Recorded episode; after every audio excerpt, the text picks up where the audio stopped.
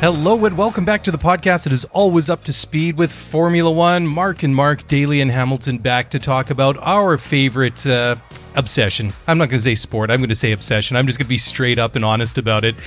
But hey, how's it going? You got a big smile on your face. The weather is nice. Spring is finally sprung here on the West Coast. And well, we, we shouldn't get too excited. I noticed in the, the, the forecast this afternoon that the rain is coming. And you can always count on the Pacific Northwest to do what it does best, and that is rain at some point. But the past 10 days have been absolutely awesome. And i'm not really ready to hunker down and stay inside for the next uh, week but that's that's what it's looking like. But hey that's what we do here and we complain about the weather. So by by virtue you are an all now honorary vancouverite so feel free to join in or shake your heads at uh, at my whining. But it's all good. It's all good. Uh, we're, we're not going to whine about anything formula one because mark there's been some pretty interesting stories uh, floating around uh, this week. Uh, there's been some interesting sort of i guess fallout if you want to call it that from last weekend's uh, uh, Grand Prix at Imola. Of course, the big story that's still going around is the the aftermath of the the, the Russell and Bottas accident, and then there's an interesting uh, story about uh, Kimi Raikkonen and that uh, that that penalty that he got uh, at at the end of the race, because um, b- basically we can sum it up. We'll go into it in a, in a little bit of detail. Was when we had that rolling start again, and he went off, and he you know he was supposed to rejoin.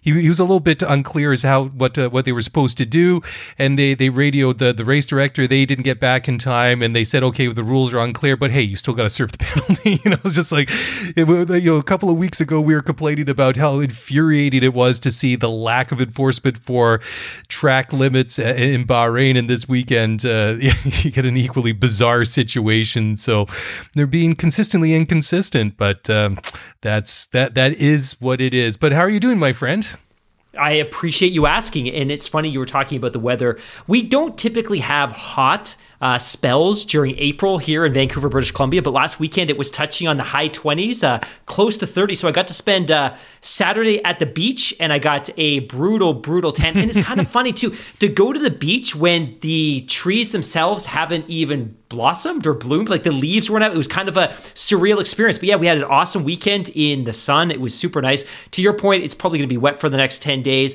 Um, I got my vaccine this week, my first shot. So I'm super excited about that. And I also had a really interesting experience at work that, that I kind of want to share. But I was on a conference call a couple of days ago, as, as we're apt to do in this new world of work from home and uh, digital immersion with your coworkers. But we had a call, and at the beginning of the call, a director that was on the call knowing that I was on the call, actually made reference to last weekend's race. And he's oh, like, cool. it was a great race. And he was talking about the race. And then somebody else chimed in and commented on the race. And then a senior VP, a vice president of the company, was also on the call. And he chimed in about the race and was speaking about Verstappen and actually pronounced his name better than I typically do. So it was just this, it was this surreal experience of being on a conference call in Canada. And I wasn't the one driving the conversation about the last race. It was, it was, it was really really interesting. And it also just speaks to how rapidly the sport's growing. And I mm-hmm. think the acknowledgement from the, the bulk of the folks on this call was that their initial immersion into the sport was Netflix Drive to Survive and yeah. and that's kind of what they referenced as kind of their gateway into the sport. So as much as we talk about it with our fans and so many of the people that listen to the show that they've kind of entered the world of formula one through that as a gateway um, it's very much the, the truth. And, and i see it in my workplace all the time. But i thought that was really really interesting. And, and i got excited not just because i have more people to talk about formula one with at work but it just speaks to how rapidly the fan base for the sport is is growing currently which yeah, i think is very very cool. It's really cool. I've had a couple of friends too that have uh, been messaging me uh, recently and saying, you know, uh, DTS, you watch or don't watch, is it worth it? I'm like, absolutely, right now. And they're like, well, which season should I start with? I've never watched Formula One before. I said, well, seriously, start with season one. I mean, you can watch any season uh, apart, but you know, if you really want to get the full experience, watch all three seasons and and tell me what you think. But it is really kind of cool, like you say. I mean, for years I felt like after a big race, I'm sort of like bursting and ready to talk about it with people, and then th- there's been very few people that in, in my circle that I knew of that were Formula One fans but slowly but surely, like you say, it, it is well, actually more than slowly now. I mean, especially this year, what with people staying home more and and and digesting and consuming digital media a lot more, that uh, this DTS has really sprung out as one of the standouts. Last year it was Tiger King. I, I guess this year it's Drive to Survive. So I know which one uh, I'm going to put down as my favorite, and uh, shouldn't come as any surprise, of course. But it, it, it's it's interesting because I felt like for for the longest time, I felt like the sole member of what could be like this really awesome tribe of Formula One fans around the world, and and all of a sudden, people that that I know that you know I'm I'm, I'm fairly close with or good friends with, or even colleagues, or uh, you know some people in my professional circle, just like yourself, that uh, they're, they're starting to talk about Formula One. I'm like, guys, where have you been all these years? Finally, welcome. Come on, sit down. Let's talk. There's a lot to talk about. So so it's cool. It, it's really awesome to be able to to, to share the, the, the passion and all the the cool stuff about uh, Formula the, One. The one thing I would add as well, and I agree with everything you're saying, I think the one thing that Drive to Survive does well above everything else is mm-hmm. it helps new fans connect with the personalities of the sport. And I think if you're not familiar with F1 and you look at it from a distance, it's just a bunch of noisy cars with European drivers, and it's mm-hmm. really hard to connect. And that's the perception, right? But I think one of the things that Drive to Survive does so well is it brings you into the paddock and you get to know the drivers, you get to know the team Mm-hmm. And because the sport's so well endowed right now with these charismatic, really personable drivers, it, it kind of sucks you in. And then you tune in every week, not because you're looking to see that silver Mercedes or you're looking to see that, that orange uh, McLaren, but you're looking to see what Daniel Ricciardo does. And you know Daniel Ricciardo because you saw him in an episode where he was on his family farm back in Australia. I think that's what it does yeah. it really well. It helps it helps introduce you to the personality of these drivers and i think that's where that connection that human connection is is starting. So yeah super exciting and i know we got a ton of stuff to get to so we can probably move on from the drive to survive banter well, it's it's sort of a related. I mean, it's a I wouldn't say a direct uh, result of uh, the, the the Gen DTS or the Drive to Survive uh, phenomena. But I mean, this is a story that's been uh, developing for a long time, and so I, we talked about it uh, briefly last week on the show that uh, Miami is going to be joining the calendar for 2022, which is awesome. It's going to be slated in Q2 of of next year. So obviously, we're we're thinking we were talking about a little bit earlier off air, Mark, that we're we're thinking that we're going to be seeing a Montreal Miami back to back schedule or, or, portion to the schedule, which I, I, think is awesome because you know you're going to get those first uh, several races in Europe instead of just coming over to Montreal for that one date at the beginning of uh, June. My guess is that they're going to go from Montreal to Miami or vice versa, and I think it's awesome. Then back to Europe for the bulk of the or the, the remainder of the European season in the summer break. I'm really excited about it. I, I think it's uh, really good.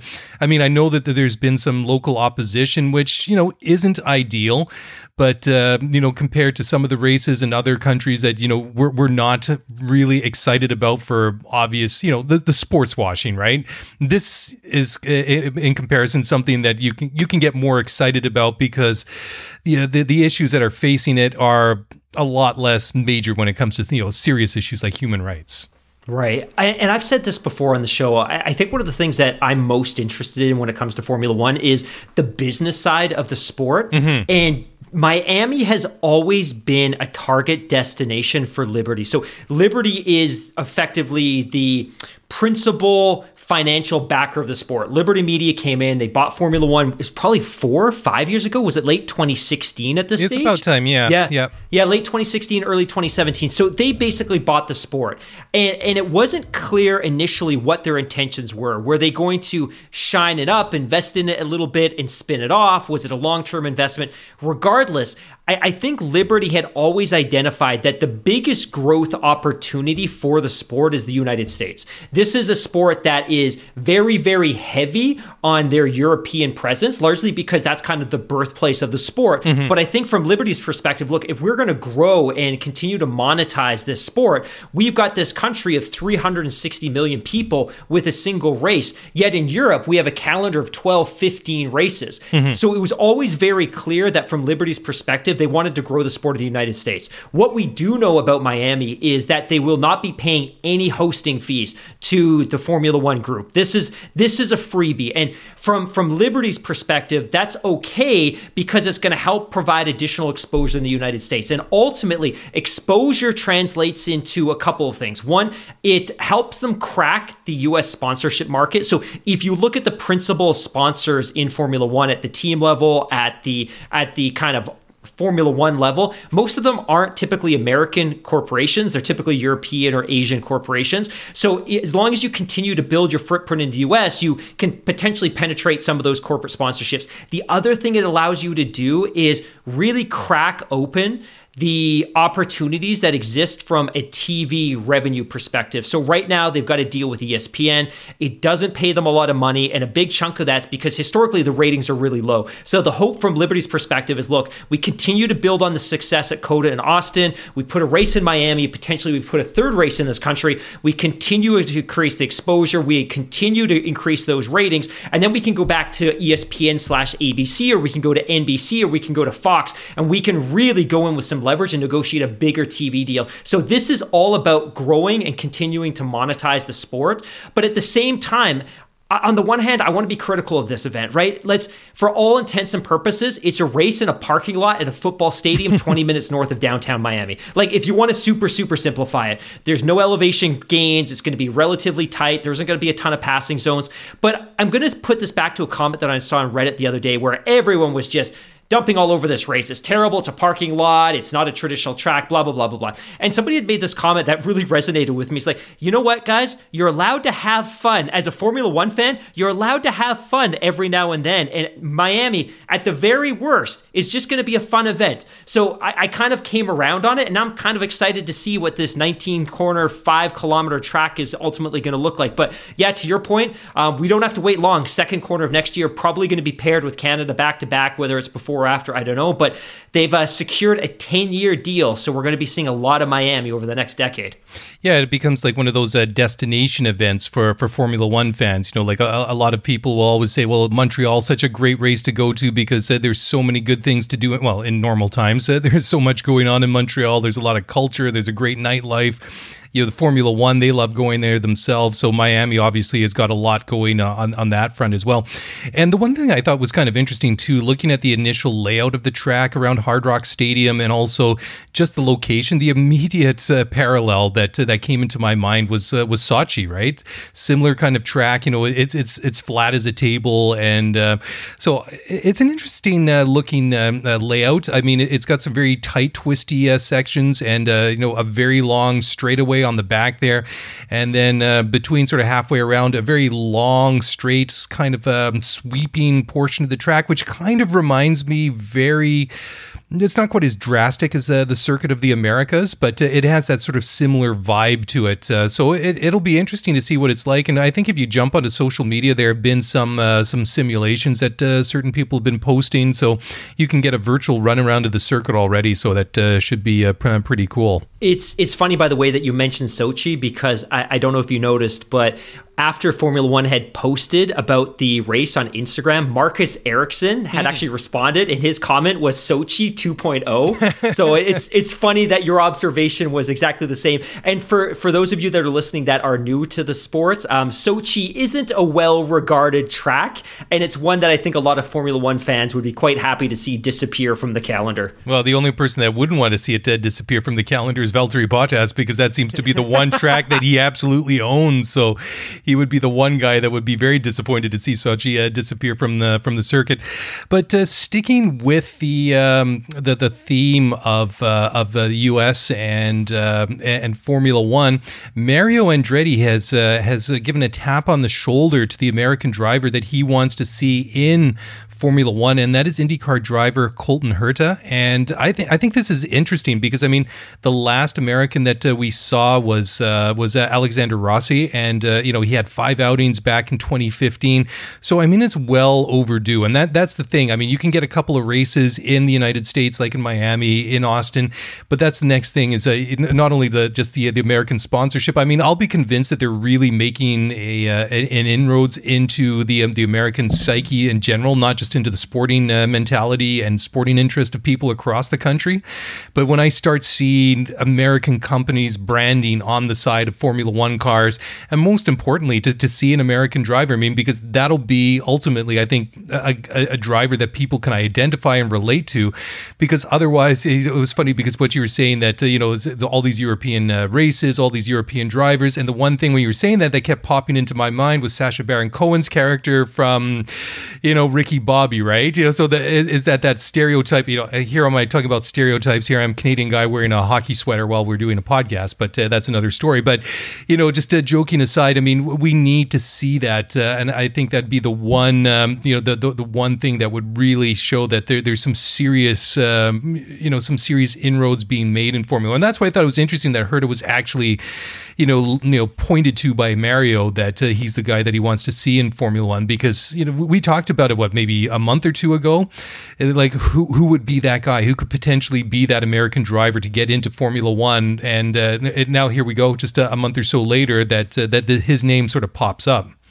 It is really a funny thought, right? You, you think about COTA and you think about the US Grand Prix in Austin, that for the better part of the last five or six years, you have 150,000 people funneling into that track over the race weekend, and there's no US driver to cheer mm-hmm. on. Like, yep. potentially, we're going to go to Miami next year, and there's no American driver to cheer on. And this is a country that, for all intents and purposes, dominates in every conceivable sport and motorsport, yet they've really never had, a, a, at least in the last two or three decades, a really tangible American presence. And and I think part of that is that in the 90s, in the late 80s, you could argue that at least from an American perspective, IndyCar before the split was a was a relatively powerful open wheel racing series in its it own was, right. Yeah. But I think the Colton Herta comment is probably a good one, and and it he could conceivably be a good fit. Now, he's not had a Formula One test. He's not a test driver. He's not a reserve driver, but he is young. He has won at the IndyCar Series level. He won, I think, his third race in that series, which was pretty remarkable.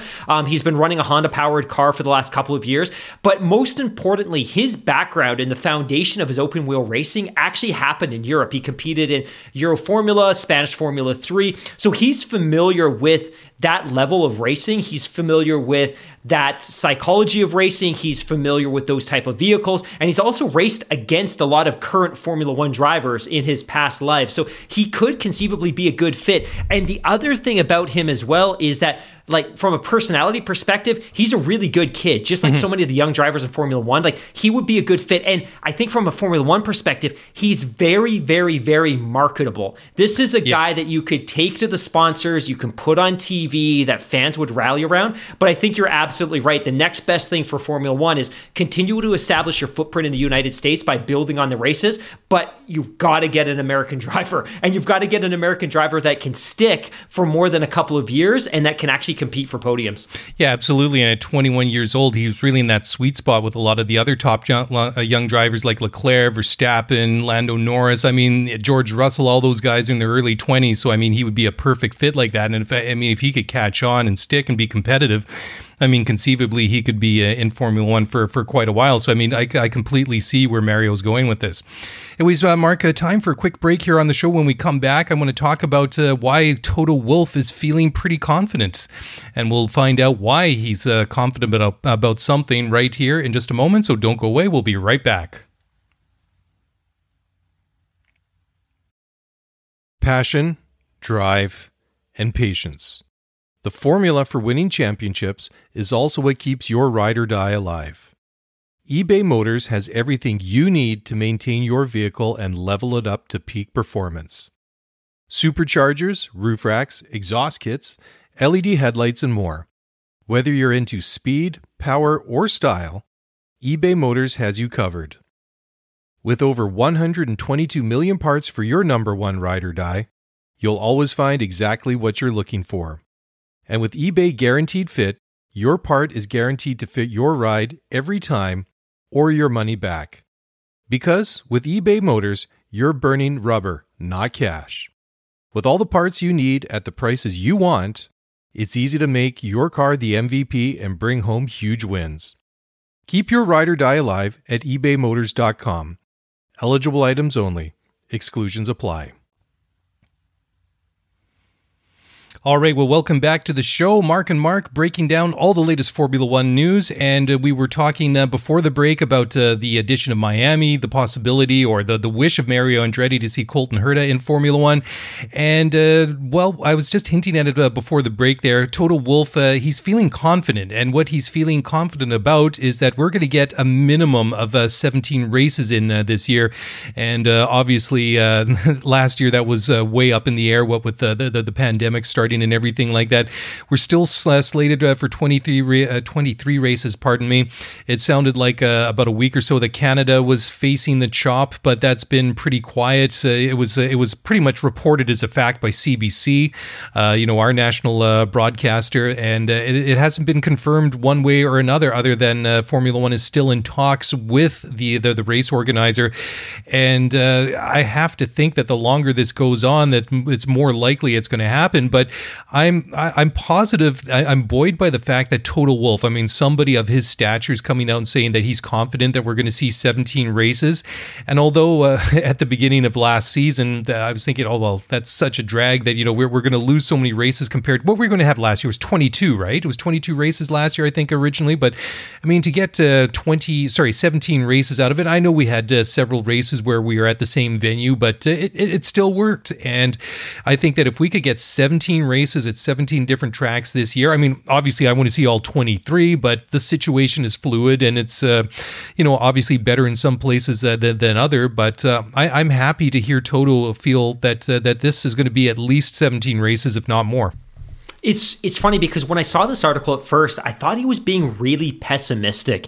And then if you start to look at the calendar, you look at some of these events that are potentially at risk, specifically Brazil. Mm. At this point in time, it's hard to imagine we're going to Brazil this year. And a lot can happen between now and the first week of November, but it's really hard to imagine that we're potentially going to go there.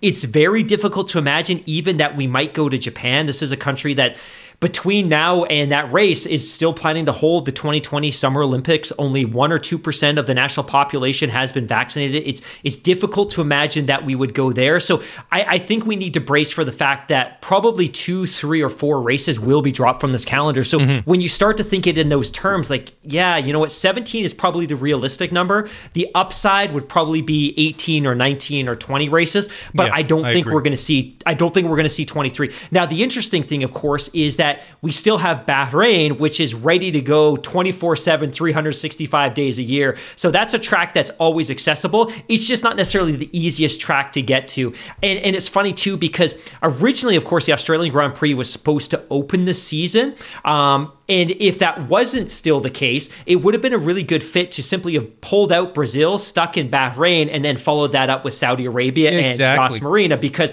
they could have gone back to back to back. Exactly. Exactly. Right. And but yeah, yeah. Sorry. No, I was going to say, uh, sorry, that, uh, you know, if you go back to Bahrain, I'd love to see that outer ring like we saw last year. I mean, it was amazing that sub minute lap that they were doing. It was like a go kart track. It was absolutely phenomenal. I, I, to be honest, selfishly, I'm looking at the calendar right now. Where could we fit it in? Could we fit it in between Sochi and Japan. I will find a way. But that that was awesome. and that's one of the great things about that track is one, because it's out literally out in the desert and it's a government owned and run track, mm-hmm. you don't necessarily have to worry about local opposition and contracts. You can just you can stick a race there whenever you want to. But to your point, it's really flexible in the way that you can reconfigure the track. So you can almost go to that semi oval that was really the semi oval that drives those kind of sub 60 second lap times. It's pretty exciting. But yeah, I think I think ultimately I don't think we're going to see 23 races. I don't think we'll see 20, but I think anything in the high teens would probably be considered a success. Yeah, absolutely. And you know, I keep thinking too about what's going to happen in here for the, with the Canadian Grand Prix at the beginning of June, and you know, it's still being thrown out there that uh, that uh, Montreal get dropped and we'll go back to Istanbul, we'll go to, uh, to, to to Turkey in place. And geographically, it makes sense. I mean, you're going, we're going to Portugal, totally. then we're going to Spain, we're going to Monaco, then we're going to Baku for the Azerbaijan Azerbaijan Grand Prix, and then geographically from Azerbaijan and to, to Turkey to France. I mean, they're they're not all side by side, but I mean, it, it logistically, it's a lot easier to go from Baku to Turkey and then to France. I mean, we're looking at uh, flights of just a couple of hours here or there from venue to venue, and it's a lot easier to get the cars and the equipment and the, the team personnel from those tracks from going from from Baku all the way to Montreal and then back to France. So we'll see what happens. I mean, uh, obviously, if Montreal doesn't happen, we'll be disappointed disappointed because it'll be the second year in a row that the Canadian Grand Prix doesn't uh, take place. But like yourself, I mean, if we can push upward in the high teens to maybe 20 races, if that's what it comes out at, I'll be perfectly happy. I mean, obviously 23 would be ideal or would be the, the, the perfect scenario, but I, I, think the situation is still fluid. It's going to be changing, and we just have to brace ourselves uh, for, for the loss of some races at some point. And, and let me ask you this question. Sure. If so, the calendar kind of shapes up this. You know what? May 23rd, we're in Monaco. That's going to go ahead. The track's already largely assembled. We follow that up by going to Azerbaijan for Baku on June 6th. A week later, we're supposed to be on the other side of the world in Montreal. And then two weeks later, we're supposed to be back across the world again in France if you're not going to put spectators in Montreal, if you're going to go there and you're going to race in front of empty grandstands, why go at all? Why not just, to your point, put the race in Istanbul? Turkey's ready to go. The mm-hmm. track's ready. It's been resurfaced recently. Why why move the entire infrastructure of the sport all the way across the world when you can take that three hour flight from Baku to Turkey and just be done with it? Like to me, it makes no sense. Like I again, I don't not I I don't want to see Canada off the calendar, but for the sake of the health and well being of everyone involved in the sport, it mm-hmm. doesn't make any sense to come all the way to Montreal for a race that's not being not happening in front of fans. Simply move it to Istanbul for this one year. Yeah, exactly. I mean, last year in Istanbul, I mean, it was a great race. I mean, the track had only awesome. been surfaced; uh, they'd only finished it like a like a week or ten days before. I mean, the track, it was still really green, the asphalt. You throw the rain on there. I mean, it made for a spectacular weekend. I mean, it was no fun if you were actually driving the car, but I think for everybody that was totally. watching, it was a, it was a lot of fun to watch. But I mean, just in general, I mean, you have that. Uh, it, it's a great track to watch, especially was it that turn eight or whatever it is with the triple apex on it. That is uh, one, one of the coolest corners I think that uh, that we see in Formula One at any given time. So it uh, certainly, I, I, wouldn't mind losing Montreal this year. I mean, if it means that we come back next year, we can put people in the stands and it's more normal. Because I mean, there's always a great atmosphere there, and it uh, just to Absolutely. see it. But I mean, that goes for so many other uh, venues that uh, that Formula One goes to around the world each and every uh, time. But it uh, and I think that's why it looked so weird last week in in in, in Imola, where you had a, a, track, a racetrack in Italy, and there was nobody in the stands there. I mean, there was like a big Ferrari banner up in the grandstands across from the pits, and I mean, the, the track is literally in the middle of the village there, and I mean, you could see people in their back gardens, but it just it looks so weird because you'd expect to see a sea of red and like all the smoke uh, bombs going off with the red and the white and all you know all, all those cool things. So certainly the, the sooner we can get back to that, uh, the, the, the better. But you know, Mark, uh, before we get into some of the other news, I just want to throw this in because we're going to go into a break here in a couple of minutes, and I think this is kind of an interesting one to have because we've we've talked about this among ourselves uh, back uh, back and forth. But it is interesting. Uh, you know, Liberty's been in control of the sport now for several years, and I can't help but thinking this is just one thought that sort of pops up in my mind every once in a while. Is okay, we're a year into a pandemic. We saw all these things go through over the past year. We saw the the emergency measures uh, approved by all the teams. We saw a new Concorde agreement, all these new regulations, the cost cap, and all this that was agreed to in, uh, in, in near record time. And I can't help but wondering what would have happened to Formula One if Liberty had not come on board five years ago and Bernie Ecclestone was still running the show? I mean, nothing against Bernie. I mean, he did what he did. He built the sport into what it was over 40 years or whatever, whatever it might be.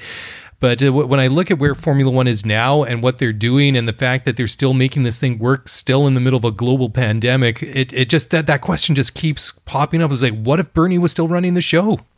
Yeah, I think you and I talked about this offline a couple times as well. And I look back at last year and we talk about the fact that the sport went to Australia and they made a very difficult but tactical strategic decision that they were going to cancel that race in the middle of the race weekend.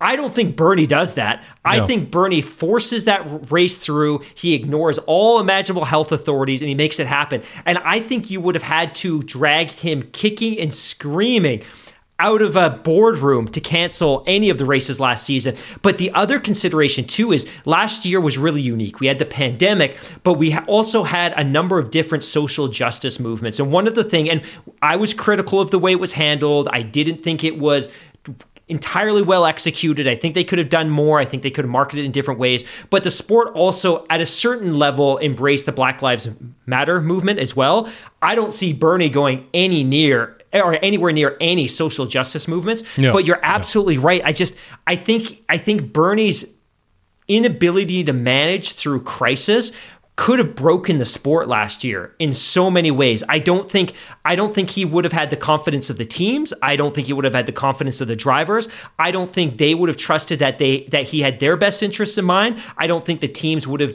uh, trusted his business acumen. I think I think last year could have been a, a, make or break season with Bernie, and I think he could have broken the sport.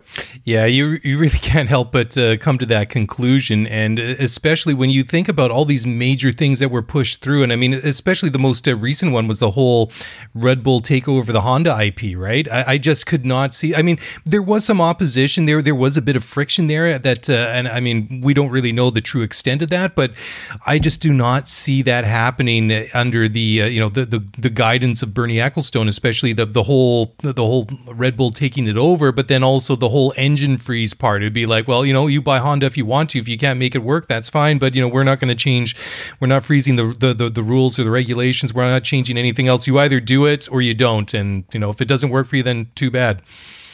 Yeah. Anyways, uh, let's take another break here, Mark. Uh, we're a little bit ahead of schedule, but uh, it'll be a good place to bre- uh, break because we're going to come back, and I want to talk about Danny Ricciardo, and I, I, you know, I want to get your take on this. I think his start at McLaren so far this year, I think you can maybe call it a little bit kind of lukewarm. I don't think he's really set uh, any fires, uh, you know, and made it a, a, real amazing start at McLaren. But anyways, we'll, we'll talk about that a little bit after the break, and we'll do so in just a moment. So don't go away. We'll be back in just a moment.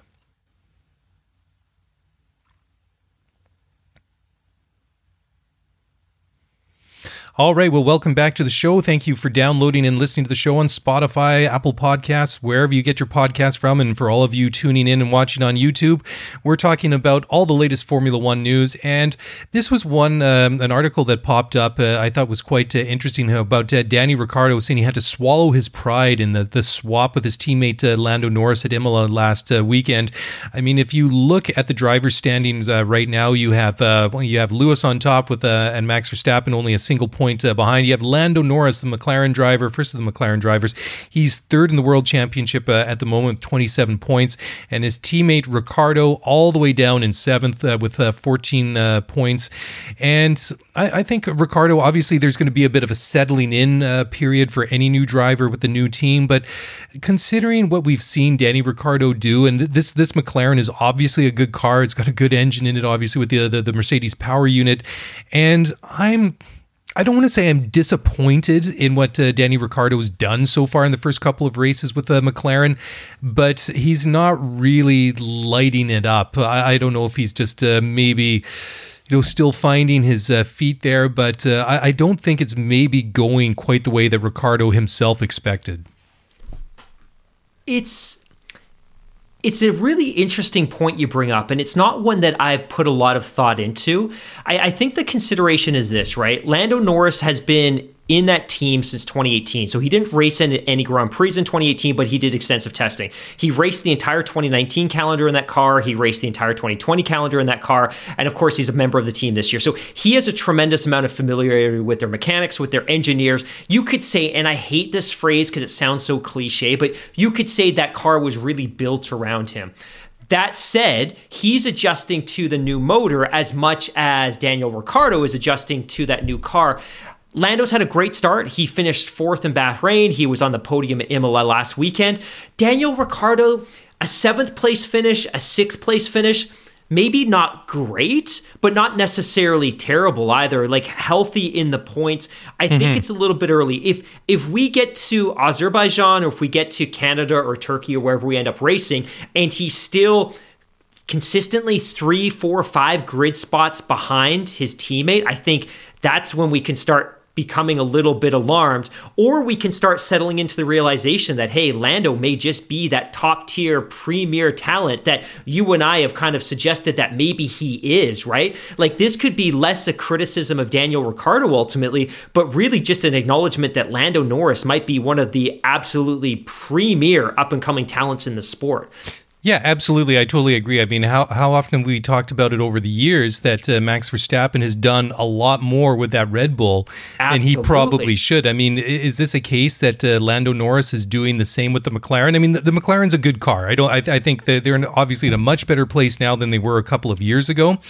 but is uh, is he just uh, being able to you know extract that much more out of that car than his teammate is? I mean, obviously, like you say, I mean, you make a great point that he's been in the team for a couple of years now, and maybe he just is one of these drivers that just has that natural ability to, to do that. I mean, if you go and read uh, James Allen's uh, book about uh, Michael Schumacher, he was able one of these guys to take and push the car to the edge of the envelope and beyond, and, and just to find performance and grip that you wouldn't find, uh, you know, uh, you know, mere mortals would uh, be able to do. I mean, you go back to uh, France a couple of years ago in uh, in Lando's uh, rookie season, and what did he have? Was it a hydraulic failure or something in Right, the last couple right. of laps of the race? I mean, he was on for a good solid points finish. I mean, he struggled home in ninth or tenth or something like that. But I mean, I think that was an indication right there that uh, okay, this guy is uh, for real. I mean, maybe other drivers would have uh, parked it and retired the car, but he managed to uh, to, to fight it uh, and bring it home. And it just uh, kind of goes back to that season as well, or maybe even before we had Franz Tost, the team principal at Alpha Tauri, or Toro Rosso was, was back there because you know they had the Kiwi driver in the car was his name Brendon Hartley, and he wasn't really doing uh, you know it wasn't really setting Formula One on fire. And I, I think Tost had uh, thrown it out there in the media that he wanted to arrange maybe some sort of deal where they could bring Lando into Toro Rosso on some sort of temporary basis for the, the remainder of that season and for 2018 or some something like that. It was it, it was some sort of arrangement like that. And and Zak Brown he flat out shot it out of the water and said it's not going to happen. Our plan is to get Lando into this car as soon as possible because we know that uh, he's the real deal. He you know he's well deserving of a, a seat in Formula One, and we want to get this guy in a car. And I mean he's he's proven Zak's faith in him. Uh, you know, like it, he's he's proven it. He's paid it back and and, and beyond. And I think that's uh, really what uh, you know what we're seeing at the moment. And I think some of the quotes that Brown was even saying this week is that uh, that that uh, past weekend at Imola was uh, Zak. Or, sorry, um, Zak's definitely at the next level. I mean, one premier names in Formula One, but Lando was really taking that next step as a driver. And I, I think that uh, you know it's exciting to see you know th- these uh, young drivers. You know, d- it doesn't matter if it's Max Verstappen, uh, Lando Norris, and then you know some of maybe the unproven other names. I mean, Le- Leclerc is one of those guys that's obviously proven himself. I mean, if we get another one of these guys in Lando Norris that turns out to be like you say, like a premier talent in Formula One, then that's going to be exciting for the sport for the next ten years. I mean, you've got Leclerc, Verstappen, and Lando Norris all in their early twenties. You get these guys in competitive cars, and then you know maybe uh, George Russell, maybe this guy's for real. You get him into a good car as well. It uh, it could be some very very exciting times coming up in the future. Th- This is why Formula One needs to be really excited about where they are right now in terms of appealing to a younger demographic. Like I'm, I'm looking at the Yeah. driver lineup right now. Lewis appeals to a broader demo. He's just he's charismatic, he's personable, he's a marketable star. But you and I both know he's probably not going to be in the sport for probably more than two or three more years. Yeah. Max Verstappen, younger driver, huge appeal, unique personality, super hard ed, ultra competitive, one of the best in the sport. Lando Norris, young, compelling, charismatic. Charles Leclerc, the same. Valtteri, probably going to be out of the sport shortly. Carlos, young, talented, personable. Daniel Ricciardo, probably middle aged by driver standards, but still a big personality. And then you keep going. You've got um, Lance Stroll, Yuki, you've got uh, George Russell, uh, Nicholas Latifi. Like, there's so much great, and Mick Schumacher. There's so much great young talent in this sport that speaks the same language as the young demographic that is being catered to with programs like Drive to Survive. I just think the sport's in a really good place. Now, just going back to that that McLaren thing real quick, I, I just have to reinforce this point once again. What they're doing this year, despite having gone through the massive organ transplant that is replacing a Renault power unit with a Mercedes power unit in a single off season, is is remarkable. Like I think you have to remember that these Formula 1 cars are built from the inside out. You basically choose a power unit, you either build it yourself or you buy that power unit and you build a car around it to complement the characteristics of that motor. The car that McLaren is driving was fundamentally designed for a Renault power unit and they Yes. wedged Yeah. a Mercedes power unit into that car over the winter and they haven't skipped a beat. They're third in the constructors, and I know it's early, two races in, but they're third in the constructors championship and up on Ferrari by seven points. I just, I think as a package, that team's doing some really good things. And while I, I agree, Daniel Ricciardo's performance maybe a little bit lukewarm so far. Two races in, let's see what it looks like after four or five. Yeah, it's absolutely early days. But just uh, more to your point about the, these young, marketable, really personable drivers, as much as I enjoy watching Max uh, driving, especially now that he's kind of matured a little bit, and we, we don't see the things like the Verstappen slide into the corners and that those double moves and things that uh, you know he's kind of grown out or maybe been it's been legislated out of the sport to a certain extent.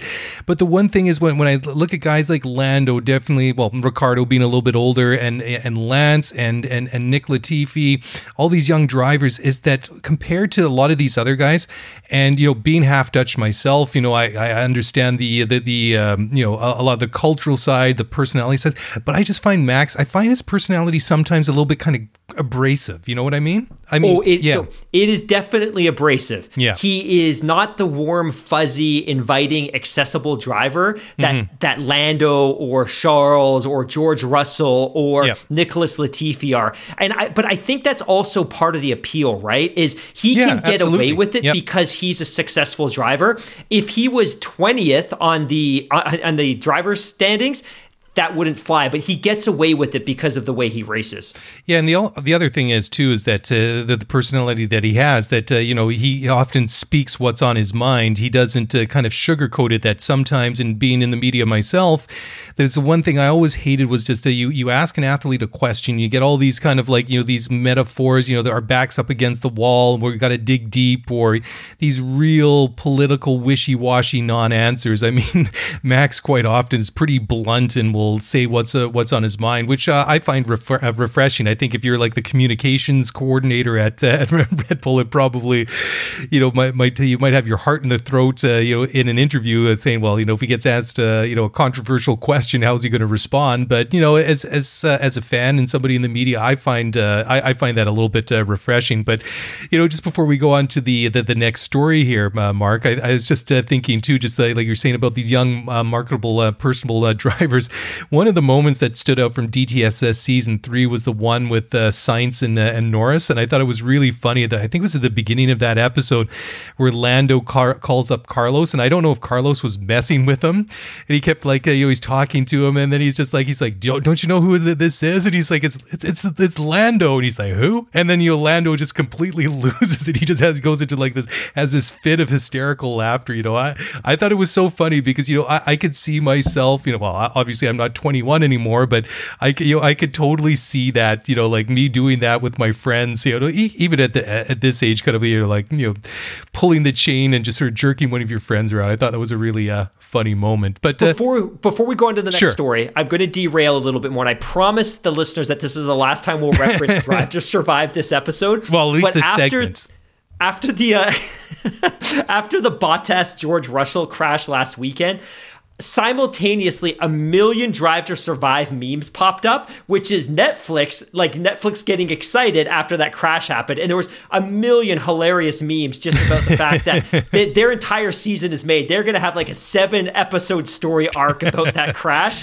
And they're, uh, they're as ecstatic as we all are to see how it's going to play out this time next year. Ah, shoot, we got to wait now like another eleven months before that next uh, that next drop Totally. happens. But uh, hey, sticking with uh, with McLaren and sticking with the the, the the the younger driver thing, this is a nice segue because Carlos Sainz believes that uh, McLaren, sorry, Ferrari can actually be ahead of McLaren at some of the tracks uh, this season. And I thought it was really interesting this uh, this past weekend, especially on that long start finish street uh, straight that we see at uh, at Imola, and then going into Tamburello. That really well, where the big accident between uh, Bottas and uh, and George happened, but. I was, um, I, I have to admit, I was impressed with the straight line speed that I saw from the Ferrari. I mean, it, it wasn't uh, top end like we've uh, seen in previous years, and maybe not as top end as say say some of the Mercedes powered cars, but it definitely it, it was noticeable. Let, let's just put it that way.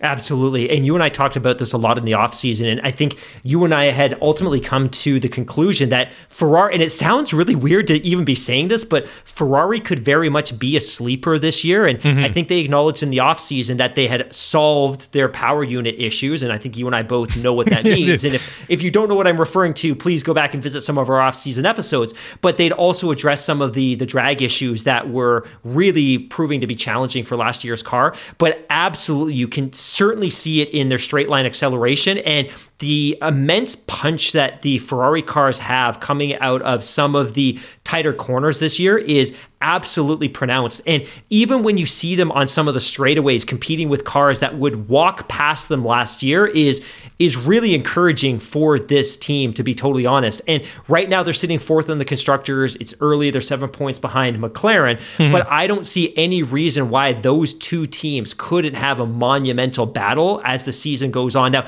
I'm not I'm not entirely certain how much more Ferrari is going to invest in this year's car uh, relative to what they're going to start investing in the 2022 car. But I think we could see some really great battles between McLaren and Ferrari as the season progresses. Yeah, I certainly hope that uh, that that's uh, the case. I mean, Ferrari needs to step it up. Obviously, they've been uh, pretty disappointing over the past uh, year and a half or so, and uh, it, it's really encouraging uh, to see that. And you know, pun intended, they could be a bit of a dark horse this year. And yeah, I know it groans all around, but yeah, I mean, it, it is good to see, and it, it, would be fun to see them kind of uh, fighting it uh, back and forth. But uh, more to your point about you know, when are teams going to sort of draw that line in the sand and say, okay, this is as much as we're willing to invest in time and money with this car, and we're going to start focusing on uh, next year the, the, the big question mark is uh, really Mercedes, right? I mean, they, you know, right. as Toto Wolff says, is you know, we're racing, we're, we're chasing perfection. That's what what we're after, and uh, it would really be interesting that if um, you know if the, if and when they decide to, uh, to, decide to call it a day on this uh, car and focus more that okay, this car is only for the remainder of this year, but this next car that's going to be introduced for 2022, this is the first car of a whole new generation, a whole new era in Formula One, and we've owned this uh, era of Formula One all the way back to 2014, and we want to be just as uh, successful and dominant in this new era. And it just kind of makes you wonder. I mean, not that you're going to throw in the towel or hoist the white flag or whatever you want to say. It just kind of makes you wonder at, at some point. It's like, yeah, well, we're willing to concede this year with the view that we're going to come back next year and uh, we're, we're really going to bring it for the for the benefit of our younger drive to survive generation and i shouldn't suggest they're all younger because i think a lot of the drive to survive fans are of a much broader demographic mm-hmm. i know we've got people in their 40s and their 50s and their 60s that are just getting into the sport but i think it's really important to provide a little bit of context to what you and I are speaking to. I think there's a misperception for people that are new to the sport or that don't watch the sport that the teams show up with a car at the first race of the season, typically Australia, and that's the car that they race through to the end of the season. And in Formula 1, that's really not the case. Teams continue to develop and continue to rework the car historically as the season goes on. Now, there's a point where they're often developing two cars. They're developing the car that they're actively racing, mm-hmm. but at the same time, they're in develop or they're developing in parallel the car that they plan to race the next season. Now, there's typically is a point in the season where the team says, "Hey, look, we're going to stop developing the current in-season car because we don't think we're going to make any financial strides or we're not going to get a return on that capital or hey, we're just far enough back in the constructors championship that it doesn't matter." And then they shift all their resources to the new car. But your point's a really valid one, right? Like the 2022 car is an entirely different beast. From 2014 until this year, the cars have been they've looked different. They've there's been new innovations. We've gone wider. We've had lower spoilers. We've introduced the halo. But fundamentally, the cars have been very similar, and they've all been built around the same kind of power unit. Next year's cars are a totally different beast. So I think there's some hard decision making for some of these teams this year, which is how much do we want to invest in a car that we're not going to be carrying over to 2022 at all. Because even though teams typically introduce a new car for a new season, they carry over a lot from the previous year. And maybe not physically carrying over, but conceptually, they move over a yeah. lot of concepts. Whatever they're developing for this year's car will have no application to next year's car. But I think what we're really discussing is for teams like Ferrari and Mercedes, how far down that pathway of the season do they continue developing this year's car? Yeah, you know, you made a ton of great points to that. And the, the one thing I always find really interesting is that the car that they start the season with, because you always see those um, those uh, incremental updates that they apply, like right. at the Spanish Grand Prix, and then again through the summer, and sort of incrementally throughout the year. That the car that finishes the season is, you know, fundamentally two, three, four, five seconds quicker than the uh, you know totally. the you know the, the car at the beginning of the season. But the thing is, they all get quicker over the course of the season. You know, the, the, and the sad thing is, over the past couple of years, everybody's gotten quicker, but Williams is still two and a half seconds a lap slower than everyone else. But we're going to talk about them, and I got a really interesting uh, story to talk about them because I think that despite the double DNF at uh, Imola last weekend uh, because of the crashes and whatnot, I think that uh, it was uh, hopefully a positive sign of uh, things to come. And we're going to talk about that and some other stories after we take a quick break here. So don't go away. We'll be back in just a moment.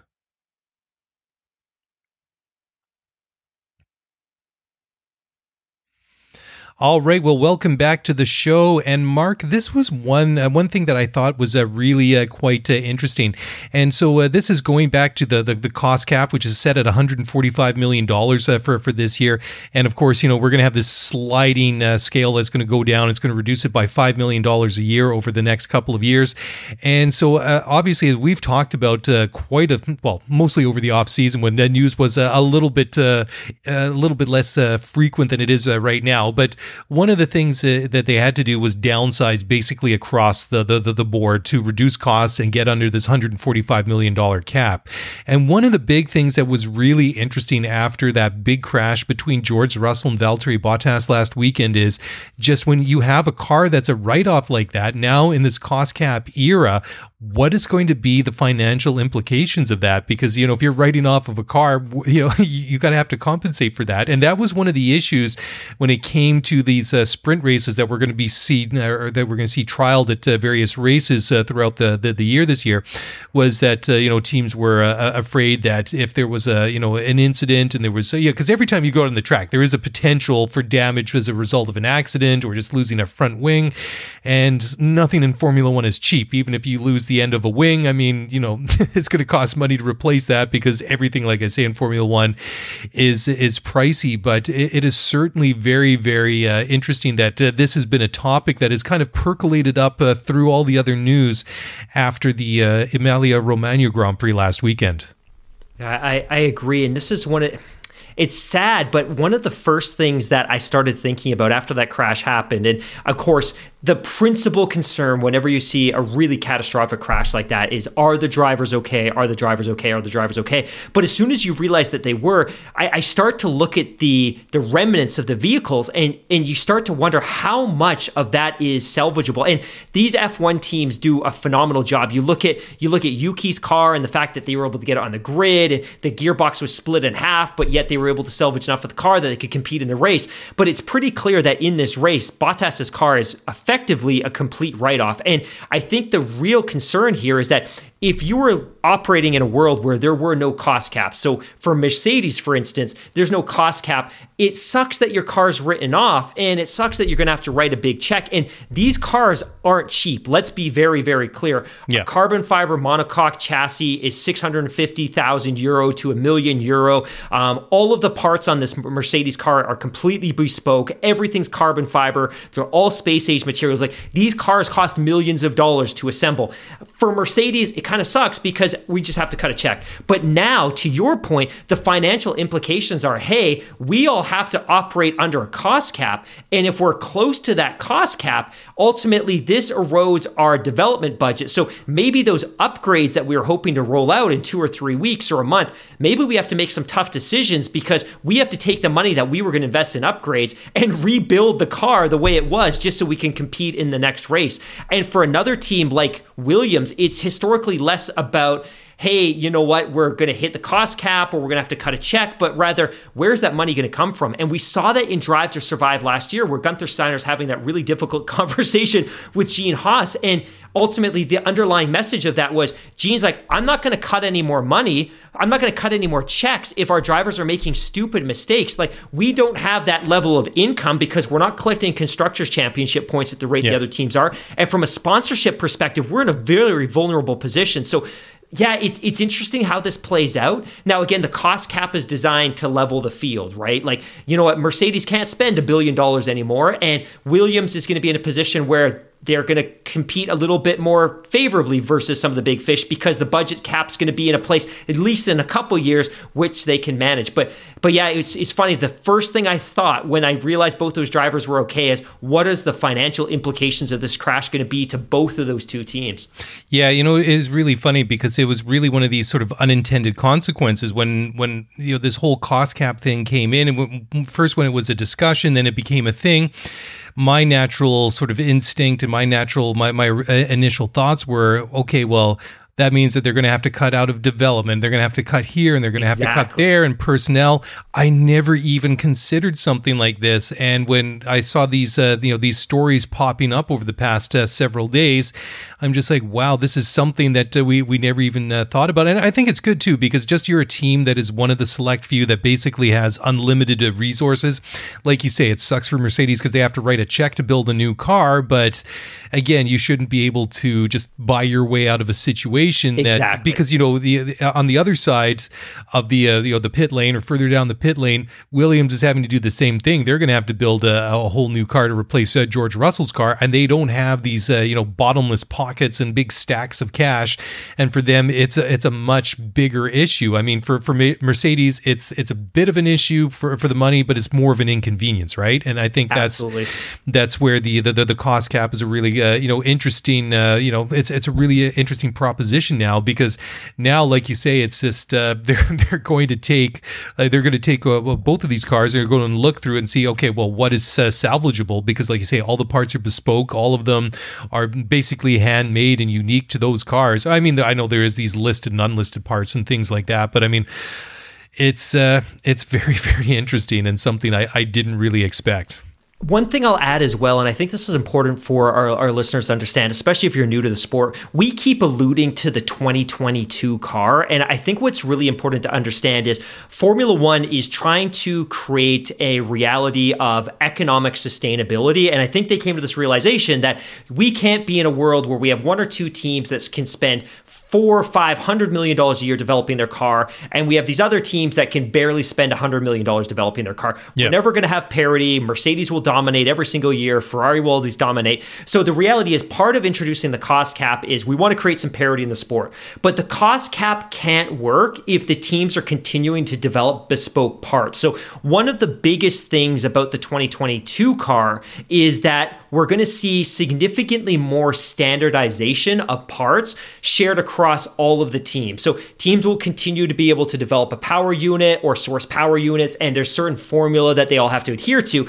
But more of the parts on the 2022 cars will be standardized across all of the teams than we've possibly ever seen. So that's one of the ways that ultimately this cost cap is going to work because the teams aren't necessarily going to be spending $17,000 on a bespoke halo, and they're not going to be spending necessarily necessarily $150,000 on a new front wing every three months as it continues to go through multiple iterations. The formula is going to be imposed upon them, and there'll be much, much stricter guidelines on what that part can look like, which is intended partly to dampen performance to an extent, but ultimately cr- inject some financial sustainability in the sport. You know, it was funny. I was watching some uh, classic F1 uh, races on YouTube uh, last week, and there there was uh, I'm not sure what it was. I think it was a couple of years ago. It was at Brands Hatch. They had a lot of uh, you know 1980s era Formula One cars. It was just uh, amazing. And one of the, the, the whole reason I was watching this one video because they had a McLaren MP4/4, which is, still has to be one of my favorite Formula One cars of all time. If you're not familiar with it, just Google it. Google it up. Yeah. MP4/4, just a beautiful car, and just you know the sound of that turbo Honda uh, engine was just uh, something else. But you know, it's funny when you go and look at the pictures and you look at the front wing of a car from the 80s or the 90s, maybe even as into the early 2000s. You look at it, that looks like really plain, you know. And then you look, I mean, especially a couple of years ago before they brought in these rules to kind of simplify the front wings. I mean, they are just uh, amazing pieces of technology. The way that they sort of layer these different uh, different levels on the uh, the front wings. I mean, they're a little bit simplified to what they were even two or three years ago at this point, but uh, just uh, amazing. But of course, I mean, um, you know, a car that uh, you have in Formula One now compared to say some of the ones that some of the new drivers, some of the drivers that changed to new teams this year, they were able to drive some of the older spec cars that were what maybe 2017, 2018. Even those cars are so obsolete compared to what they have on the track track right now. I mean, it's it's amazing at uh, the the speed that it does uh, progress in in Formula One. So, Mark, uh, before we go into our final break here, I just want to touch on this uh, really quickly uh, because uh, we've been going around uh, a little bit uh, on this one and hinting at it. Uh, and again, uh, just uh, going back to the big crash between Bottas and Russell, Valtteri was saying, because I know that you love having a, a Valtteri Bottas story to talk about each and every week, but he feels he doesn't break the, you know, hockey has the code, but apparently yeah. Formula One has, you know, gentlemen's rules, and that this is basically that you don't, you know, make evasive maneuvers under braking is very much like the Max Verstappen slide and the rule that they brought in back in 2015 or 2016 or whatever it was. Um, anyways, uh, Valtteri believes that he didn't do anything. He feels that the in-car camera was justified. Russell is still uh, he's still pointing the finger at, at Valtteri, and you know, like we, we talked about in the post race show a couple of days ago, that without that that overhead uh, helicopter shot or a better shot from uh, off the track, or maybe even a more from uh, from George's car, it, it, was really kind of hard to tell because it really it did look like Valtteri did glide a little bit to, to the right there, and of course uh, Russell reacted to something and he got onto that wet grass, and of course the rest is history. I I agree, and I think it was the I think it was the camera from Kimi that was following the two cars. And, and, you're right, there wasn't a clear, decisive black and white shot that showed that he either was or wasn't at fault. But the closest that I've seen, and I think it was Kimi's car, was there was footage from the car that was pursuing the two of them immediately before the accident happened. And I must have watched it 5,000 times. And, and I can see a little bit of movement from Bottas's car. And I'm talking a fraction, which on mm-hmm. track mm-hmm. may have translated to four or five inches. But ultimately, it was Russell that reacted. He should have known better. But again, this isn't an adjudication of who was at fault and what who wasn't at fault. But ultimately, I, I do think it's interesting the way that this one's played out. Um, it's a unique situation, right? Because ultimately, Russell's long term, short term, medium term ambitions is to be driving Valtteri's car. But mm-hmm. in the process of this accident, he caused his potential employer many millions of dollars in part replacement costs. And it's also challenging because the team principal for the team that he hopes to drive for is also his personal manager. It's just, it's a very unique kind of interconnected spider web of soap opera. But ultimately, I.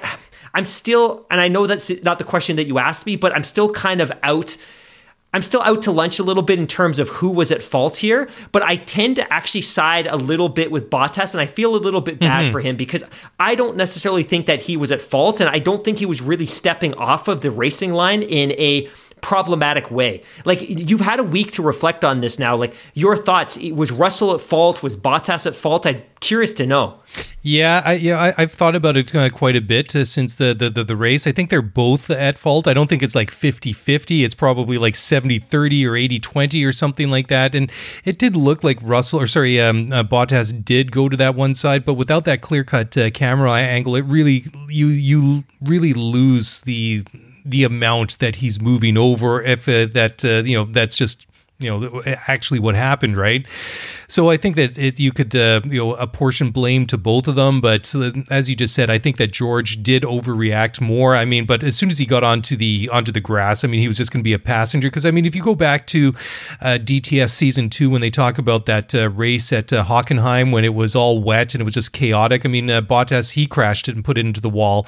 I mean, everybody went off the track in that race at one point. He talks about how he got onto the white paint on the edge of the track. He said it wasn't by much; it may have only been millimeters, but I mean, that's really what it takes. And again, it goes back to what we were saying the other night uh, on the post race show uh, that uh, this is an old school track. It's not like, say, the more modern track where they could literally drive several cars down one of these straightaways line abreast.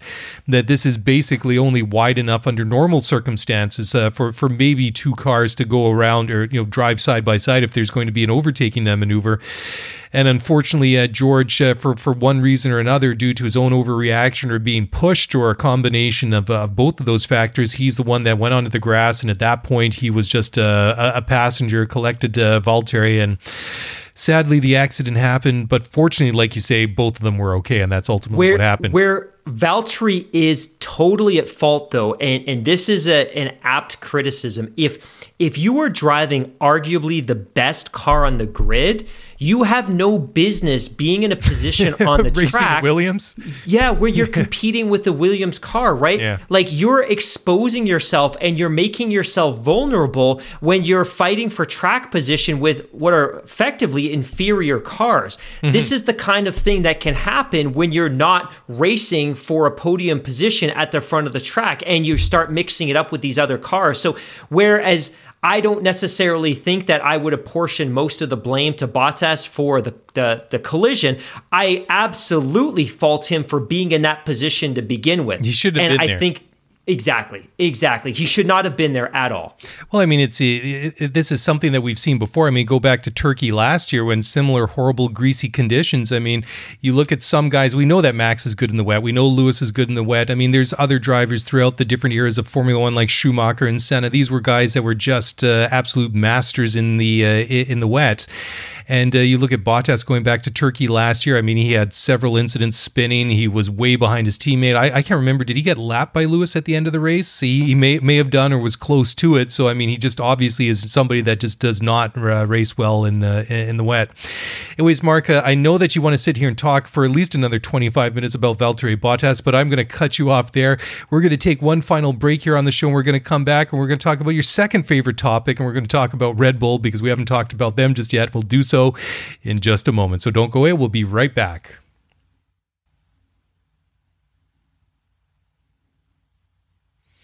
All right. Well, welcome back to the show. And Mark, as I promised, uh, we, we've got our mandatory and obligatory Valtteri Bottas story under the belt again for this week.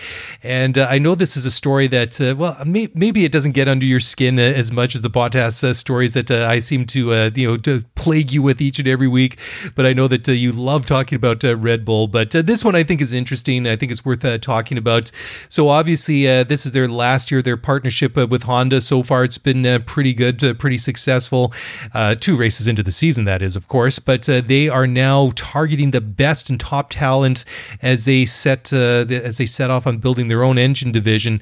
And I think uh, that's uh, it's going to be really cool to watch to see what these guys are going to do as an out and out works team. And I think that it seemed just in general, regardless if um, you know this whole Honda situation came about or not, it just kind of for me and maybe hindsight is 2020 but it kind of seemed that they were in a bit of an odd spot as it uh, you know where they were. I mean they've been a very successful team over the years. I mean they won a number of championships uh, about 10 years ago in the sebastian vettel era.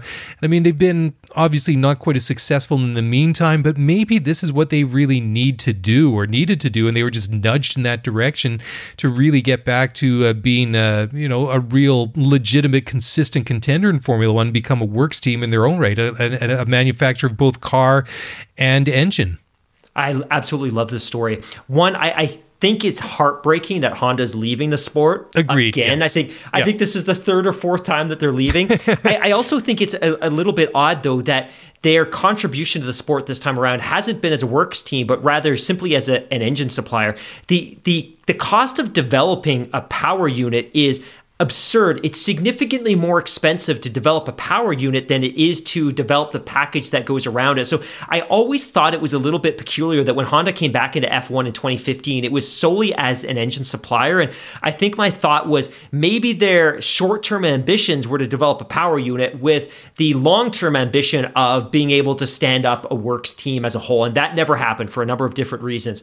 But I do I do have to say that cosmetically the Honda banner on the wing of the Red Bull looks amazing. It's eye-catching. yeah, it's really, really eye catching, and and I'm very, very happy that Honda's been able to find some success in the sport before their departure because it would have been awful for their lasting legacy in Formula One to have been their experience with McLaren. For whatever reason, it didn't work out. But I'm very, very happy that they've seen some success with Red Bull. But I'm also incredibly excited for all the reasons that you just spoke to. That Red Bull's been in the sport for a decade and a half. They've won four constructors championships, four drivers championships. Um, even in the V6 turbo hybrid era, when they were running the Renault engines, they were outperforming the works team from which they were buying those engines from. Like they're, they're a well, they're a well uh, resource team. They have very, very significant financial backing. They do things the right way. And I'm very, very excited to see what this would look like. So, for those of you that don't know, Red Bull's operation is based out of Milton Keynes. Milton Keynes is a newer British city, a little less than an hour from Silverstone. They have all of their development there. Their paint, their their wind tunnels there, their paint shops there. They do all of their work there when Honda and Red Bull partnered up, the engine was p- being partly developed in the UK, but the bulk of the heavy lifting was happening in Japan. So the heavy lifting from an R&D perspective was happening in Japan. When they bought the IP, what didn't come with that IP was necessarily the production facilities. And again, big based on the fact that they're in Japan, that's not particularly helpful. So they're building from the ground up an entirely new facility in Milton Keynes to accommodate the development of the engine going forward. So to your point, I'm excited to see what this team can do from a works perspective. And not just because they're bringing that engine internally, but because one, they have the resources to continue to develop it in a meaningful way, but because the foundation of the power unit that they have now is so freaking good. And again, mm-hmm. we're going to change power units in a couple of years years, but for the next couple of years, they've got one heck of a package. The chassis is great, the suspension's great, the steering geometry is great, the aero in this car is great, and then they've got this incredibly powerful power unit package tucked into that car. I'm I'm super super excited for this team. Yeah, absolutely. I think that uh, you know the the uh, the stars are lining up uh, nicely for them this year. That they have so many good things uh, going for them right now, and I think that's uh, again we were talking a little earlier about uh, Danny Ricciardo's lukewarm start to, to, the season. Sergio Perez as well. Yeah, it's you know I I don't want to hate on him too much because I uh, like I think I, I think he's maybe just trying a little bit uh, too hard. I mean, he's obviously there and he knows he's got a good car. And and last weekend was a bit of a it's a bit of a hard one to really put a lot of judgment on, and just because the conditions were so tricky and so many people uh, put it off the track at uh, at one point or another. But it was just uh, it, it was it worked out really. I think I don't want to say worst case scenario because they still won the uh, won the race, but it was just unfortunate for for Red Bull just in the constructors championship point uh, or side because uh, Perez finished in what P11 or something like that, so he just he didn't even collect a single point, and you know that maybe he might not have been on the podium in that race, but if he was top five, then that would have kind of kind of closed uh, things up. And as we talked about uh, after the race, that uh, you know th- this might be one of those. it has the potential, let's put it that way, that might be one of those races they they come to kind of rue and kind of shake their fist at at the end of the year. But uh, anyways, we'll wait and see. But yeah, I mean, just uh, going back to the whole uh, thing that they're going to have their own engines and uh, they're going to be an outright uh, manufacturer. I think it's exciting. I'd I'd love to be in the the production facility right now just to see built up from uh, basically from from nothing into the state of the art uh, facility. I mean, it's it's pretty cool. I mean, there's going to be obviously some overlap uh, between the current situation to the new one, and it's not going to happen uh, overnight. But I don't know things like that. Uh, I, I, find it's uh, it, it's pretty exciting, and I, I, think it's good too because I mean it's it's also a good sign that they're committed to the sport for the long term as well. And another another thing that I was just thinking about too was Max Verstappen, how he was just looking back and reflecting about how good his start was at Imola on the weekend. I mean, he started in the second year, and I mean, he had tons of grip. I mean, he uh, was able to uh, take it to Lewis right from the very start, and of course, uh, the two of them had a little bit of argy bargy going into that uh, first corner at the chicane there at the end of Tamburello, but it uh, it was quite something. I mean, if you looked at the or you go back and you look at the the, the replay from the, the the race start, you look at poor old Sergio Perez. I mean, he's got a lot of wheel spin there, just fighting for grip, but Max just he leapt off the the start line there.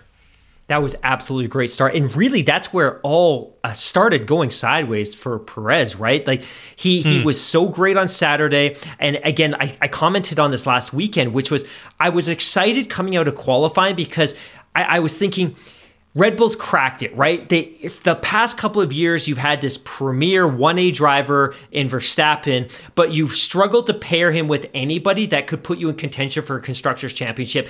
And after qualifying, you had Perez ahead of Verstappen and I was so excited, but I was ultimately hugely let down at that start where Verstappen quickly slips ahead of both Lewis and and uh, Perez, and really his race just went sideways from there. And to your point as well, ultimately finishing out of the points is something that they'll probably rue. The only saving grace ultimately for Red Bull during that race was Bottas as well, ultimately finished out of the points. I, I just want to add as well. I, have never driven a Formula One car. I, I, have no idea what it's like. I, I know based on everything that I've heard, it's one of the most physically demanding things that a human being can do when mm-hmm. partnered with machinery. Um, ultimately, the work that the drivers do to stay in shape to be able to drive these cars is absolutely absurd. But driving one of these cars in the rain is something that requires tremendous skill. Like, let's be honest, these cars don't have traction control.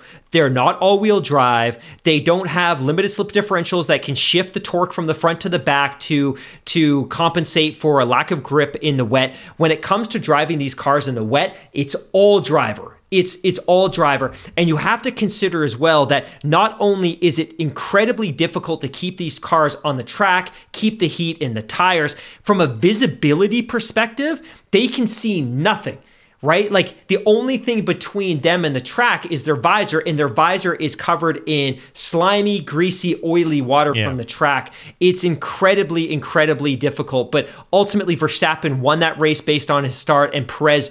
Perez lost the weekend based on on his start. And to your point as well, I've just I, I'm I'm still cautiously optimistic that he's going to have a good year. I think he's probably nervous. It's the best car he's ever been paired with.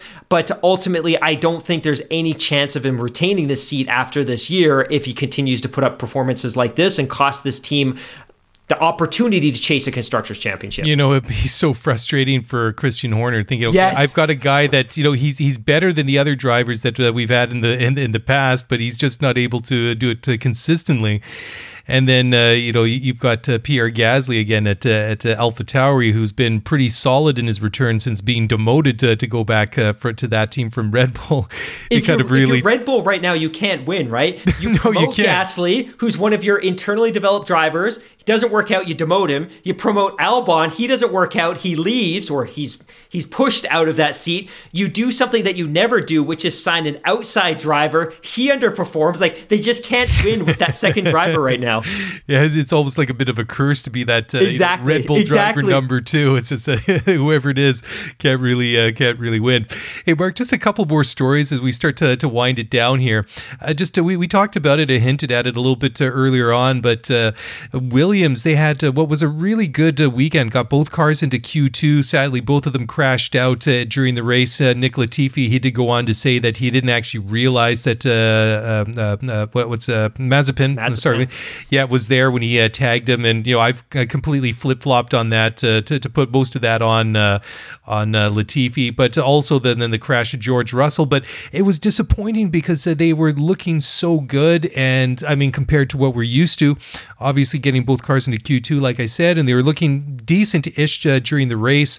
I mean, Russell was running well in the points until he had his accident, and it's just uh, it, has got to be frustrating for them. But hopefully, if you're uh, you're Williams, that uh, you've seen something there that maybe finally maybe you've turned the corner and you're you're starting to dig yourself out of this really deep dark nasty hole that you've been stuck in with little hope over the past several years I completely agree. And I think it's frustrating for a couple of reasons. One, because there was so much hope going into Sunday. The fact that you had both drivers going to Q2, the fact that Latifi actually outperformed George Russell in Q1 for the first time ever. I think that was a bit of a breakthrough for Latifi. Yeah, that was awesome. Camp, yeah. For his confidence. Everything looked really great. And if they'd gone into the race weekend and they brought both of the cars home and maybe they'd scored a couple of points, the weekend would have been perfect. But the challenge for this team is not only do they score no points, not only do they DNF both cars, but to our earlier point, they pick up massive repair bills for both of those cars. And this isn't one of those teams that's in a position where they can continue to cut checks simply because they don't have the revenue streams that some of these bigger teams have. So it was it was really a heartbreaking weekend because emotionally you're on such a high going into the race Sunday and then everything went wrong on the race day. And not only do you DNF both those cars but you pick up those big repair bills as well. hopefully, hopefully this team can still build on this weekend, right? Ultimately Sunday wasn't successful. The Grand Prix itself didn't play out the way I think they would have liked to have, but hopefully they can build on the qualifying that that's something they can point to like look, we had both the cars in Q2. Latifi out qualified Russell in Q1. Hopefully, that's something they can build on going into Portugal.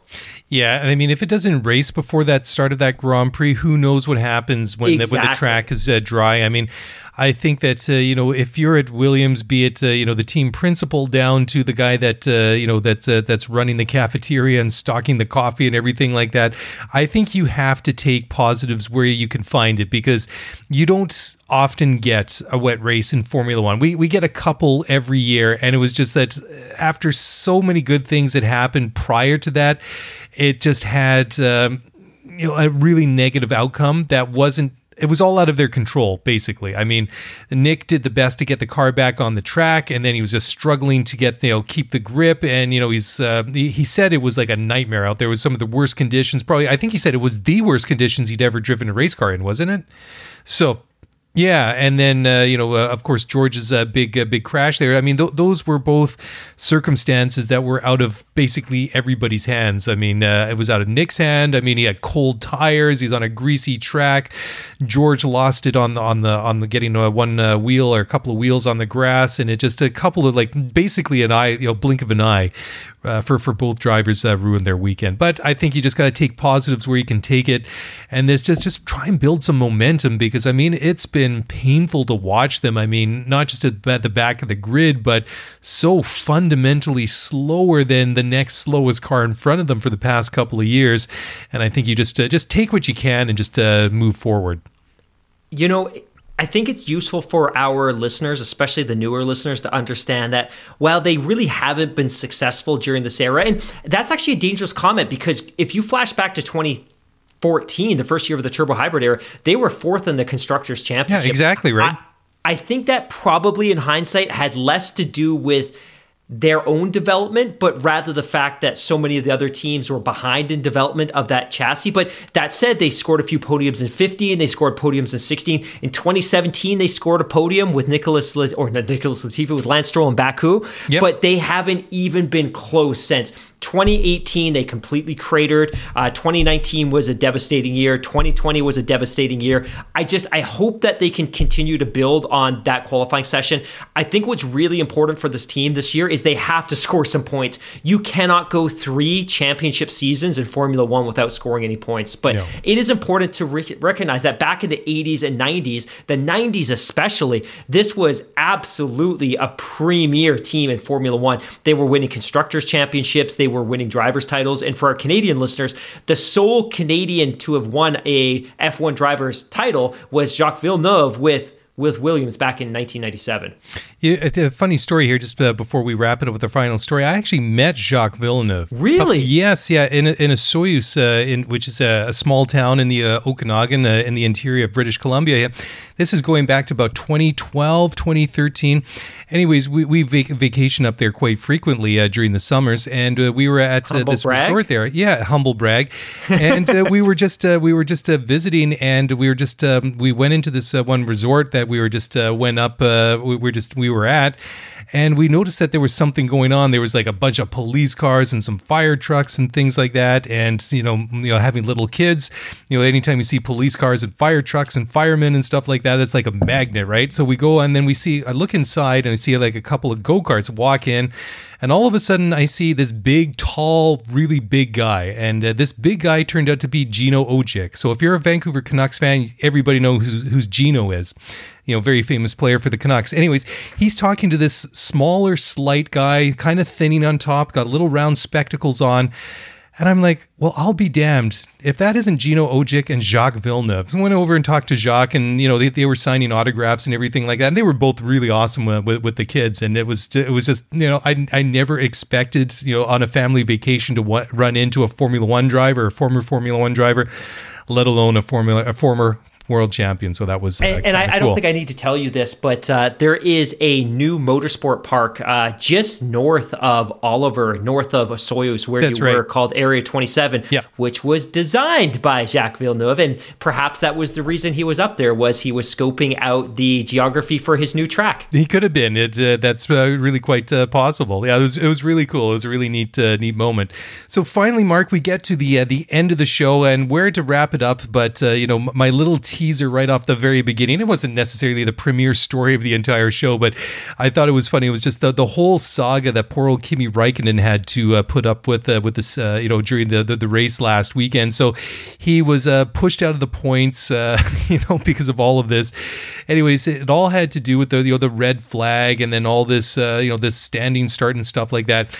But anyways, before the the restart, Kimi he spun at turn three. He lost several places, and then this is where it really gets to get really confusing. We we tried to figure this out. We we talked about it uh, you know after after the race, and uh, anyway, so he was able and entitled to retake his position before he got to the first safety line. Uh, sorry, safety car line.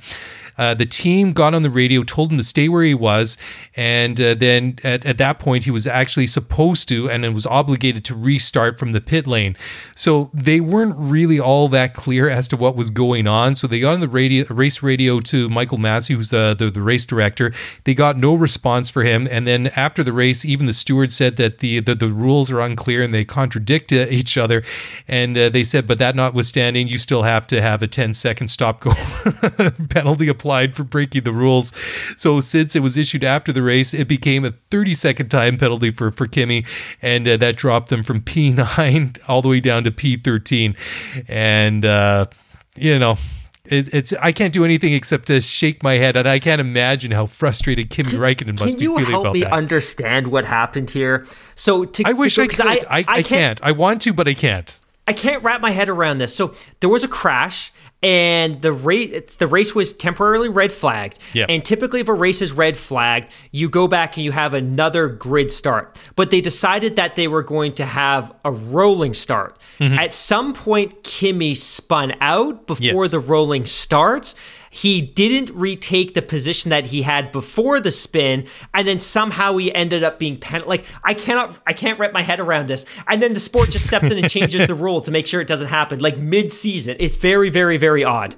Yeah, they go and change. You know, they admit that their own rules don't make sense, but hey, you know, uh, we're, we're going to give you a penalty. And it used to be if you served it during the race, it was 10 second, but but because we're applying it after the race, we're going to hit you a 30 second penalty, and we're going to drop you out of the points.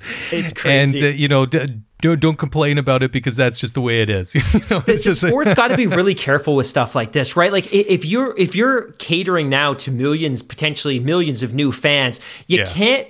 You can't come across as being so arbitrary. Like in the first It's race, we talked so It's much about league. track limits. Yeah. Like, well, Mercedes clearly neglected any concept of track limits for the first two thirds of that race. Yeah. And then ultimately, track limits became an issue with other drivers towards the end of the race. And then, yeah, like the sport's got to demonstrate a greater sense of consistency and even just the look of, hey, we're just going to change rules midway through a season so that a rule that was in effect for this race no longer applies to the next race. It's it's confusing for the drivers and the teams and the fans, but the arbitrary nature of some of the calls is is really problematic. And I'm sure you saw the memes as well. Like I saw a video on I think Reddit or somewhere that showed the frequency with which Mercedes were flagrantly, flagrantly ignoring track limits for Yeah. the first two thirds of that race at, to begin the season. Like yeah, it's, it's just dangerous. Like you have all these new fans, you need to show them that you know how to manage and officiate the sport. Yeah, exactly right, and I think that's why that uh, that that uh, Bahrain Grand Prix was so ironic that the, the the defining moment came down to that turn four and Max uh, exceeding the track limits by by obviously quite a large margin, and then you know he had to give the position back, which was the right thing to do. I mean, he was he he, he gained an advantage by exceeding the track limits, and of course, you know he had to he did the right thing, even though it uh, it must have really been painful for him. But it, it's like you say, I mean, you had the, the Mercedes guys uh, exceeding the track limits there for so, uh, you know, so long during the race, and uh, the, you know they, they said that uh, okay, this is where the track limits are going to be before the race started or the the week or the weekend started, but they just didn't enforce it. It's just like, you know an apple is an apple is an apple. It either Yeah. is or it isn't. You know, you just can't decide halfway through a, a, race that okay, well, we we're going to have track limits at turn four, but okay, well, these guys have been doing it, and now it's not. You know, it, it they either exceeding track limits or it's not, or it's like this whole BS with Kimi Räikkönen and all, all this sort of uh, like you say the arbitrary application of rules. It's just it, it's maddening. I, I just read that whole summation in the online, and I just like you know I, I can't even get my mind around this. I'm not even going to try and understand the logic. I'm I'm just going to laugh as loud and as ironically and sarcastically and disparagingly as I can, and just kind of move on with my life because this deserves absolutely no attention. But like you say, I mean, if they don't, I mean, they risk turning people off because it just it it looks garbage. It looks like uh, you know bush league stuff, and they they have to do better. and I don't I don't fault the drivers, right? If, No. if I'm a driver and I'm fighting for position and my my job's on the line and I'm fighting for points and, and I'm fighting for a contract, I will push the track limits as far as I can. And if I sense that the race stewards and the officials aren't going to call me, I'm going to push them as far as I can. And for the better part of that race, they weren't calling them. And I don't fault the Mercedes drivers for No, neither do I. flagrantly flagrantly throwing that back in the face of the of the sport but ultimately it's the responsibility of the sport to step in and officiate track limits as it is all of the rules in the sport You know, when, when going back to Bahrain now, I mean, not to, to drag it uh, too much uh, uh, out any further, but it, it may have happened rather innocently and benignly in that race. Maybe Lewis exceeded the track limits a couple of times, or maybe Val- Valtteri did, or maybe they both did, and maybe somebody on the you know on the pit walls looking at us like, hey guys, you know, uh, both of you exceeded the track limits, but they're not saying anything about it. So you know, why not push it a little bit until we get uh, we we get a message from race uh, know, oh, from the race director saying, hey, you guys, you got to cool or else you're going to get a black and white flag. You're going to have your times deleted or something like that. I mean, if they're not going to enforce it, why not try and gain an advantage? I mean, it's it's it's a gray area. I mean, it, it kind of is cheating, but if they're not going to enforce it, they're turning a blind eye to it. Is it cheating? I don't know. It's and and that's where it is. That's why I say you either have these rules and enforce it. it it's either when it comes to, and and we, we talked about it too about the unlapping of cars and all that, uh, but also like uh, for for Kimi where he had to regain his position or the pit lane start or not or the track limits. It's like you either you, you have rules there for a reason and you either enforce them or you don't. Right? one of the things that's always driven me crazy about baseball for instance is the umpires demand so much of the influence over a specific game, right? Like Yeah. you know at the beginning of a game, look, the umpire isn't going to be calling things on the outside corner of the plate. And ultimately it's a strike, but for whatever reason that umpire has made the decision that he's just not going to call those or he's not going to call anything inside. But ultimately it influences the outcome of the game, right? Like you need to have tactically, strategically called officiating. And you can't have a race where the stewards just decide, hey, you know what? Uh, we're just not going to enforce track limits today, but we are going to enforce them next race because it, it helps to create this perception of, I don't want to suggest favoritism, but it just ultimately creates this perception of a lack of professionalism. And like I said, one of the things I hated about baseball was ultimately that pitcher could be throwing strikes, but the umpires just decided arbitrarily, I'm just not going to call those as strikes today. I'm going to call those strikes as balls. And I mm-hmm. don't like to see that in Formula One. And they should have been calling Mercedes on it earlier in the race. They didn't. And I don't blame Hamilton and I don't blame Bottas because I'm going to be looking for every single possible advantage that I can in an effort to win that race. So I don't blame them, but I certainly blame the sport for not doing a better job of officiating the track limits. Well, you know, certainly like I think we all can relate to when we were at school. You walk in one day, the teacher's sick, you got a substitute teacher, and every Oh, kid's push it as far as you can. Push those limits and see how far, how much you're going to get away with, because you know that uh, you know a, a day or so later, teacher's going to be back, and uh, the things are going to be back to the way that they always were. You're going to try and push limits as uh, as much as you can. And on that note, Mark, I think we've pushed the, the limits as far as we absolutely can for another week. I I'm good. I'm ready to wrap it up. I'm ready to to draw a line under this show and just uh, get ready. I mean, this time next week we're going to be talking about the Portuguese Grand Prix. I'm looking fa- forward Yeah. going back to Portimao.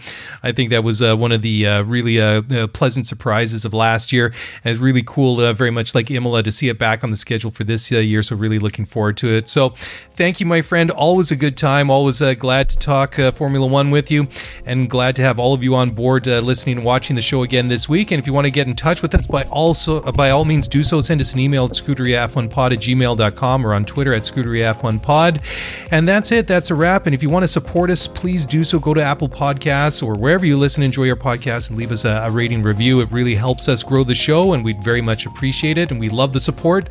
And that's it. Take care. Have a great weekend. We'll be back very, very soon. And that's it. Bye for now.